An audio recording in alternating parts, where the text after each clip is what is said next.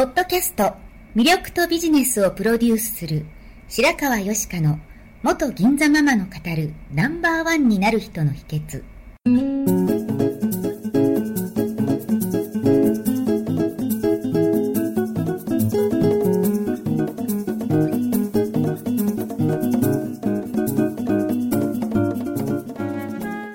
外資系企業の OL から銀座のナンバーワンホステスそしてママに。12年間にわたって多くのお客様や従業員の心理成長に関わり人の本質的な魅力や能力を引き出し業績アップにつながるコーチングを行ってきました。内面世界のケアと外側の世界へのアプローチの両輪でナンバーワンの輝きを放っていく方法を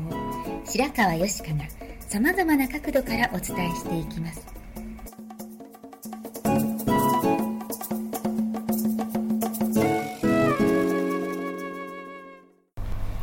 こんにちは。魅力とビジネスをプロデュースする白川よしかのナンバーワンになる人の秘訣を始めたいと思います。今日はアシスタントナビゲーター、新井幸恵、通称サッチーが来てくれてます。よろしくお願いします。よろしくお願いします。はい。では今日の質問をお願いします。はい。思ったように利益が上がらないのですが、はい価格を下げた方が良いのでしょうかという質問です。はい、ありがとうございます。うーん価格を下げて安くすると来てくれるんじゃないかと思っているってことですよね。多分、はい。自分の値段がつけてる価格が高すぎるから、安くした方がいいのかなっていうお悩みだと思うんですが、でも安くしてしまうと結局人数と金額の掛け算じゃないですかはい。そうすると価格を安くしてしまうとそれだけ集客をたくさんしなきゃいけなくなってしまって、はい余計大変になると思うんですねはい。うん、でそうしてしまうと一人一人にかけられる時間とかサービスの質も落ちてしまうので、うん結局こう安かろう悪かろうになってしまうと思うんですよはい。で安ければいいって価格競争していくとどんどん安さ戦争みたいになっていくじゃないですか、うん。そうするともうキリがなくて大変ですので特にあの小さな会社とか個人ですとはい。自利品になってしまうと思うんですね、ええなので価格を下げることよりも価格をそのままもしくは価格を上げても、はい。それでも欲しいと思われるように価値を上げていくことを考えた方がいいと思うんですね、はい。うん、で価格を下げなきゃって思ってしまうのははい。自信のなさだったりすると思うんですけれども、うん。うんそれはまあその価格だとお客様が高いって感じて買ってくれないんじゃないかっていう不安はい。もしくはこの買った後にそれに見合わないんじゃないかって思われる不安ってあると思うんですけれども、でも価格をどう感じるかってその人によって違うじゃないですか、ええ。うん、でその金額が高い安いって感じてしまうっていうのはそれは自分のフィルターで見てる世界なんですよね、はい。うん、なのでそのサービスが本当にそのお客様相手にとって価値があれば高くても買うわけですよ、ええ。はい、なのでこちらの思い込み、はい。うん、お金の感覚はこうなんだっていうフィルターで価格を設定するのではなくて、はい。その価値を感じてくれるだろうお客様にどれだけの価値を作って差し上げるかはい。にフォーカスした方がいいと思うんですよね、ええうん、で不安に思ってるとそういうのって投影されちゃうじゃないですか相手にも伝わってしまうので、ええ特にこの形のない商売だったりすると、い。自信のなさとかそういうものが伝わってしまって余計売れなくなってしまうと思うんですね、はい。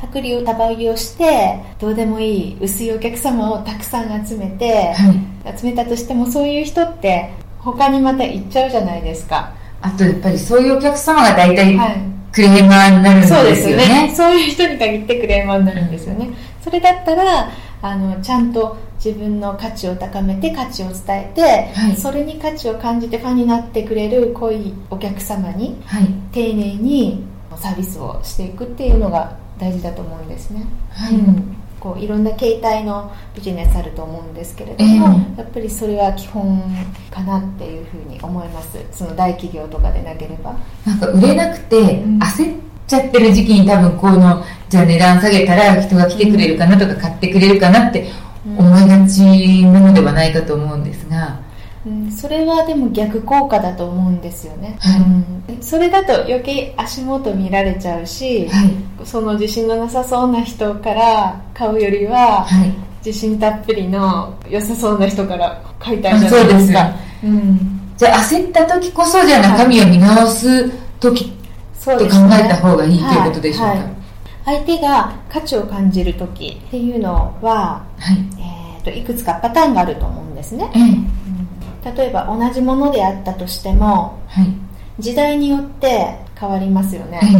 例えば、まあ、昔ポケベルってありましたけど、はい。あれが流行ってた頃はあれはすごく人気だったけど、うん今あんなもの誰も欲しがらないじゃないですか、はい。で、えー逆に今だから高くなってるものもはい。そのアンティークコインなんかは、昔はもうそのコインの値段だったかもしれないですけれど、は今はすごく値が上がってたりするものがありますよね、うん、あとこう場所とかタイミングでも価値って変わるじゃないですか、は例えば砂漠の真ん中にいるとお水がペットボトル1本1000円でもはい。欲しいって思うと思うんですよ、ええ。うん、あとそう銀座に行くと同じボトルのお酒でも高くなってくる、はい。ですしあとはねタイミング的にエステとかでももう来月海に行かなきゃいけないっていうのがあると高くても申し込んじゃったりとか、はい。うん、大好きなステーキでもお腹いっぱいの時は欲しくなかったりとか。ええしますよね、はい。うん、なのでこう場所や時間の格差をこうずらすことで価値を作るってことはできますよね、はい。うん、あと希少価値があるものも高く売れると思うんですよ、ええ欲しい人がいっぱいいるのに物が少ない状態、はい。こうアイドルの、えーコンサートチケットでみんなが欲しいけれども、はい。枚数は限られてるとしたら高いチケットでも売れたりするじゃないですか、はい。うん。限定感みたいなものですね。そうそうですね。限定感、なので需要はあるのに自分にしか提供できないサービス、はい。うん他の人は真似しづらい自分にしか提供できないようなものがあるとすればそれはすごく強みになりますよね、はい。うん。あとその場所とか時代とか外側の価値ですけれども、なんだろう。もうその人自体がむちゃくちゃ好きっていうのがあると思うんですよ、はい。その人にファンのなファンになってしまう、はい。そこの、まあ、会社とか商品とかサービスとかその人のファンになってしまうと、はい。もう何でもいいってなると思うんですよ、ええめちゃくちゃ好きだと、はい。例えばなんかアップルの製品だったらもう何でもいいっていう人もいるかはいもしれないですし、多い。うん、なので究極はそこがいいと思うんですよね。この会社とかこの人が推薦するものだったら間違いないから欲しいと思っていただけるってことですよね、そうですよね。そうじゃないものはやっぱりこう外側の、ね、時代背景とかで変わってしまったりしますけれども、はい。ファンになってもらうっていうことはすごく強いなと思っていて、はい。でそのために価格を安くするよりはお客様が何を求めているか、はい。うん、また自分自身のコアコアになるもの、はい。うん。どういう世界を見せたいのかどういう世界観？を提供したいのかっていうのがすごく大事だと思うんですよね、はい。うん。お客様自身もプロの意見が聞きたいと思うんですよ、はい。なので例えばお洋服屋さんに行って似合わないものをはい。安いからって勧められても、はい。その人はあまり信用できないじゃないですか、はい。うん。本当いいものいい悪いをちゃんと言ってくれて価値基準を教えて差し上げることではい。信頼されますし、え何でもこうお客様の言いなりになって何でもすればいいっていうものでもないと思うんですよね、うん、で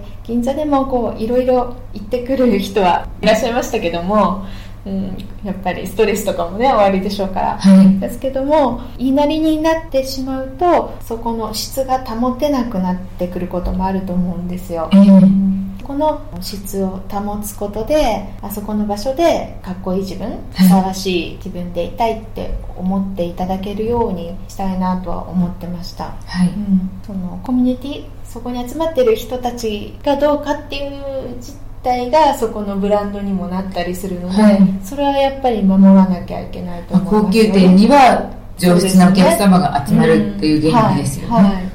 うん、なので高級店だと思って高いお金を払ってでもそこに行くことに価値を見出しているお客様がいたとして、はい、それがそこでなんか安売りを始めて安か安ければいいっていう人が入ってきたらそこを嫌いになっちゃうじゃないですか、はい、うん。でも実際なんかそういうのもあってヨーロッパの高級ブランドが日本に入ってきた時にちょっと安めの見せ方をしてしまって、はい、そうするとブランドの価値が下がってしまったので、はい、結局ヨーロッパに撤退してしまったっていう例もあるんですね、はい、うん、なので安売りしてこびるよりもブランドを守る自分の価値を高めることに注力していった方がいいと思います。はい、はい、こんな感じでよろしいでしょうか。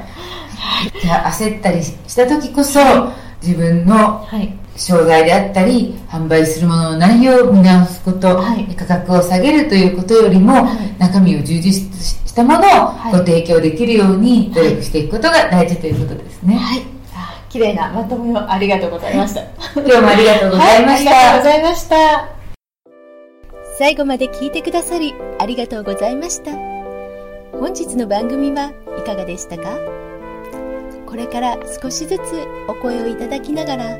より充実した内容にしていきたいと思います。番組のご感想やご質問は info アットマーク白川よしか .com までお寄せください。また http コロンスラッシュスラッシュ白川よしか .com のポッドキャストページからも受け付けております。お送りくださった方にはただいまプレゼントをご用意してますね。そしてさらに詳しいお話については無料メルマガビジョニスト通信にてこちらはサイトにある登録ボタンから簡単にお申し込みしていただけます。もっと深いお話はいつかあなたと直接交わせますことを楽しみにしております。それではまた。